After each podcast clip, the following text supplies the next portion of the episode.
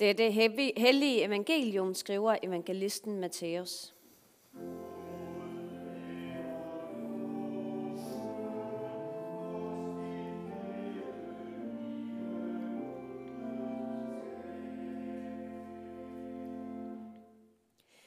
Jesus sagde, Himmelriget ligner en vingårdsejer, der tidligt om morgenen gik ud for at lege arbejdere til sin vingård. Da han var blevet enig med dem om en dagsløn på en denar, sendte han dem hen i sin vingård. Ved den tredje time gik han ud og så nogle andre stå ledige på torvet, og han sagde til dem, Gå I også hen i min vingård, så skal jeg betale, hvad I har ret til. De gik derhen. Igen ved den sjette time og den niende time gik han ud og gjorde det samme. Ved den 11. time gik han derhen og fandt endnu nogle stående der. Og han spurgte dem, hvorfor har I, ikke, hvorfor har I stået ledige her hele dagen? De svarede ham, fordi ingen har lejet os. Han sagde til dem, gå I også hen i min vinmark. Da det blev aften, sagde gårdejeren ejer til sin forvalter, kald arbejderne sammen og betal dem deres løn, men sådan, at du begynder med de sidste og ender med de første. Og de, der var blevet lejet i den 11. time, kom, og hver fik en denar. Da de, først kom, da de første kom, troede de, at de ville få mere, men også de fik hver en denar. Da de fik den, gav de ondt af sig over for vingårdsejeren og sagde, de sidste der har kun arbejdet en time, og du har stillet dem lige med os, der har båret dagens byrde og hede. Men han sagde til en af dem, min ven, jeg gør dig ikke uret. Blev du ikke enig med mig om en denar? Tag det, der er dit, og gå. Jeg vil give den sidste her det samme som dig. Eller har jeg ikke lov til at gøre, hvad jeg vil med det, der er mit? Eller er dit øje ondt, fordi jeg er god? Sådan skal de sidste blive de første, og de første de sidste. Amen.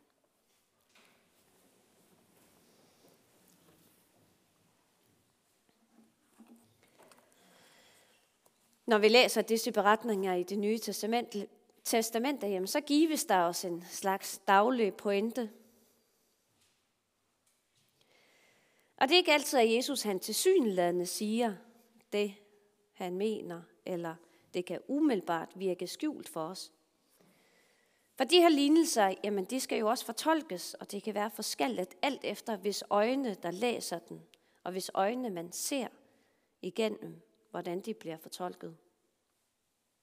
Man kan også godt undre sig over, jamen, hvorfor Jesus ikke bruger de her fortællinger, som den her om vingårdsejeren, og frem for at kalde noget tvetydigt frem, jamen så bare at kalde en spade for en spade, og så lægge alle kortene på bordet og sige det sådan ganske direkte og konkret. Sige tingene lige ud. For hvad betyder det, at den første skal være den sidste, og den sidste den første? Og hvad betyder det, at vi netop alle får lige? At vi alle sammen får en denar? Jesu lignelse er fortællinger. Det er ligesom et maleri eller et stykke kunst, jamen så fortæller det også en historie. Og ser vi på et billede, et abstrakt billede, jamen så kan, vi, så kan jeg lægge hånden på blokken på, at der dukker en ny fortolkning op for hver eneste, der gør forsøget på at fortælle, hvem billedet det forestiller. Der bliver en ny fortolkning for hver person, som ser på det. Og sådan er det også med Jesu lignelser. Vi kan læse de samme historier. Det er billeder, som på en underfuld måde er brugbare i vidt forskellige sammenhænge, alt efter hvordan man har det, og hvad man har erfaret, når man læser det. Det er forskelligt, hvad vi kan få øje på. Lignelsen eller billedet til i dag er vingården. En stor arbejdsplads, som denne vingård tænkeligt er, kræver rigtig mange medarbejdere. Og set med vores øjne i vores tid, jamen så kan det tænkes, at det, det var vel sådan, man rekrutterede medarbejdere, men det er ikke sådan, man gør det i dag. I historien så står de på ræd og række på torvet, hvor de bliver samlet op og kørt ud på marken, hvor de skal arbejde.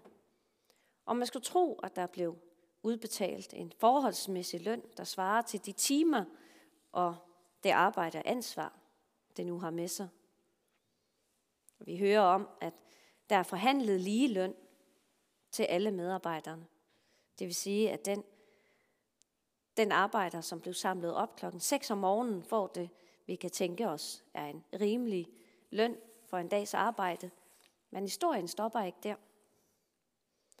Der rekrutteres hele dagen medarbejdere til den samme vingård, helt ud til på eftermiddagen, hvilket betyder, at den sidste rekrutterede medarbejder kun var der en time, blev hyret til sidst. Det må have været en gevaldig overraskelse for den sidste ankommende medarbejder at få en forholdsmæssig stor gage i forhold til de øvrige, også dem, der havde knoklet siden 6 morgen i marken. Politisk set er lignelsen fyldt med emner.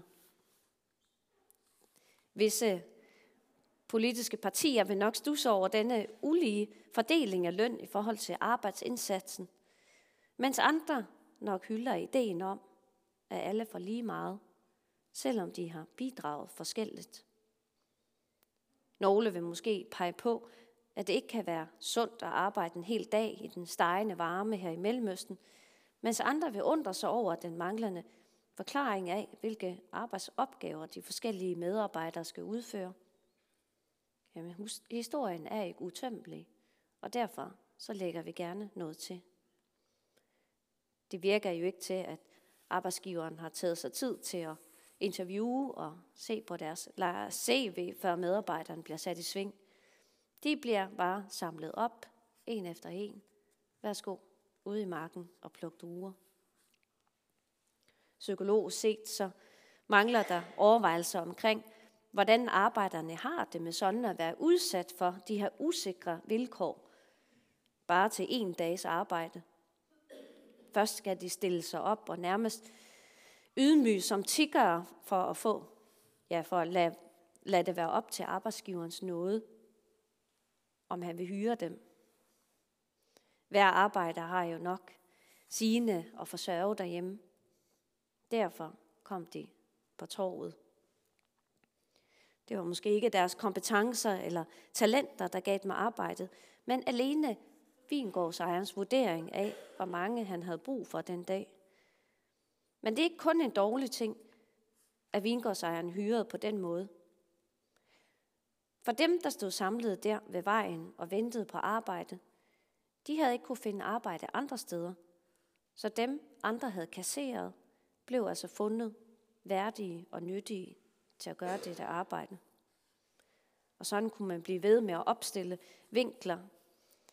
Det er naturligt, at vi først og fremmest ser tingene fra arbejdernes synspunkt, og at vores sympati ligger hos dem. For på et eller andet givet tidspunkt har vi vel de fleste af os nok alle startet der. Enten er eller har været ansat et sted med en arbejdsgiver. Derfor så bemærker vi nok også først den uretfærdighed, at vingårdsejeren han giver den samme løn til alle, uanset arbejdstid og indsats. Vi er jo dog vant til, at man får, som man har ret til i forhold til det arbejde, man udfører. Men lignelsen den fortæller en historie, der ikke stemmer helt overens med, hvordan vores verden plejer at være.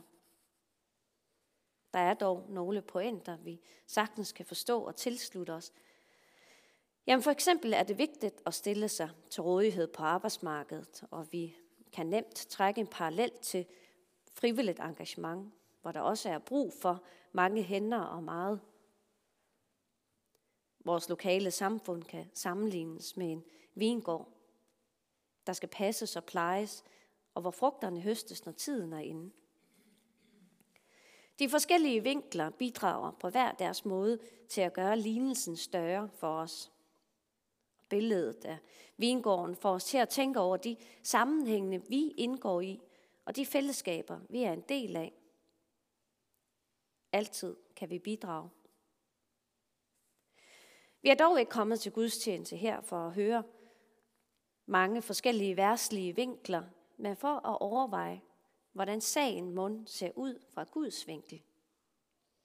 Kristeligt set er lignelsen et rigtig godt billede på, hvordan Gud ønsker sit rige på jorden. Hans vingård er det kirkelige fællesskab, som vi døbes ind i, og som vi styrkes i ved nadvarsbordet. Gud tager nemlig alle ind i sin arbejdsstyrke. Alle, der stiller sig til rådighed for arbejdet. Nogle kommer til at arbejde længe og hårdt i vingården, mens nogle kun får lidt at lave.